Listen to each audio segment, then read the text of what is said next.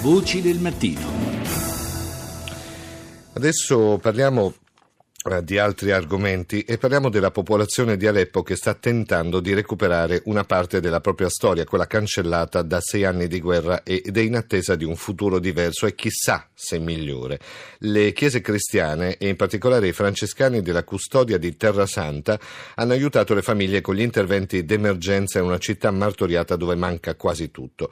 Padre Ibrahim al-Sabaga è diventato un riferimento non solo per i cristiani e la sua parrocchia di San Francesco che situata a poche centinaia di metri dal fronte, ma anche un porto sicuro per molti. La nostra Rita Pedizzi lo ha raggiunto telefonicamente e lui ci ha raccontato l'attesa della Pasqua di Aleppo. Ogni volta che sentiamo un po' più tranquilli arriva un'onda più alta e la situazione diventa più difficile da tutti i punti di vista. Parliamo di quello che è successo negli ultimi giorni sia a Idlib sia poi anche attorno a Homs, le reazioni internazionali che manifestano un disaccordo internazionale, quindi sentiamo un po' che la pace sia molto lontana e abbiamo gli esempi attorno a noi dall'Iraq, in Egitto, la Libia e speriamo che la nostra situazione non finisca così.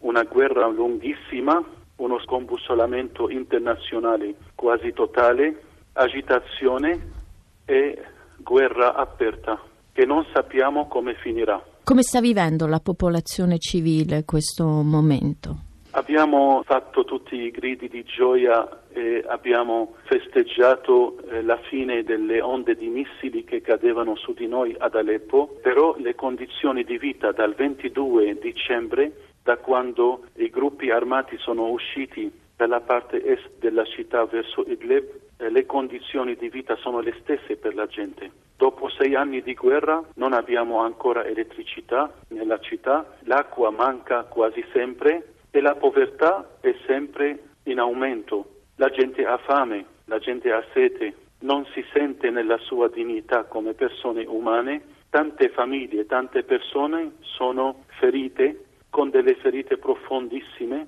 a livello psicologico ma anche a livello corporale e significa anche questo che anche spiritualmente sono persone ferite che hanno bisogno di tanti anni di guarigione. E quando succedono queste cose a livello internazionale qua in Siria c'è un'onda di disperazione che invade subito i cuori. Quando sentiamo che in Egitto sono stati esplosi delle chiese, tanti fedeli ammazzati e noi siamo vicini alle feste di Pasqua, allora sentiamo di più questa amarezza nel cuore. Tornano tutte le ferite, si aprono di nuovo e qua anche ci avviciniamo al Signore sentendo che la nostra via crucis è ancora lunga e chiediamo a Lui il dono della fede e della speranza per poter andare oltre tutto quello che succede. Nonostante tutto ciò, prepariamo le liturgie alla grande, cerchiamo un po' di fare delle nostre celebrazioni un luogo di guarigione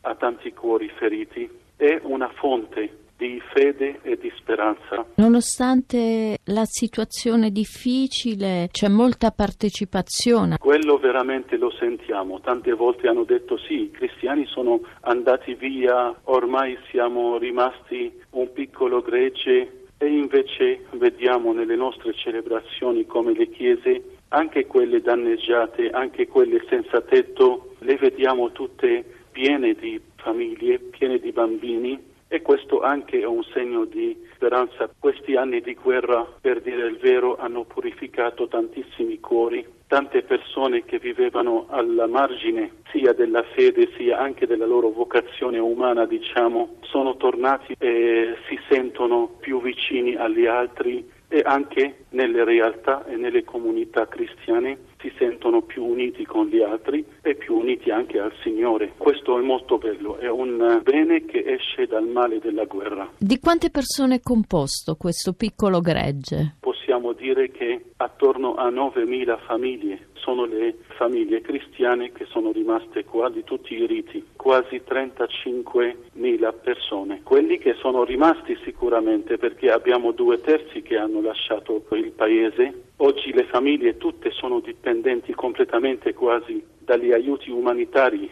grazie a tantissime persone di buona volontà che pensano a noi. E io qua veramente lancio un messaggio di buona Pasqua, ma di grande ringraziamento prima dal cuore perché ho visto, ho, ho, anche toccato con le mie proprie mani la generosità di tantissimi italiani. C'è Pasqua grazie a voi, nonostante tutte le fatiche e tutte le sofferenze. Buona Pasqua per noi cristiani significa che c'è sempre una possibilità per noi che siamo stati considerati per tante volte come morti. Aleppo come città fantasma, la Siria, tutto il Medio Oriente con la risurrezione di Cristo abbiamo grande speranza che un inizio nuovo, una nuova nascita è sempre possibile.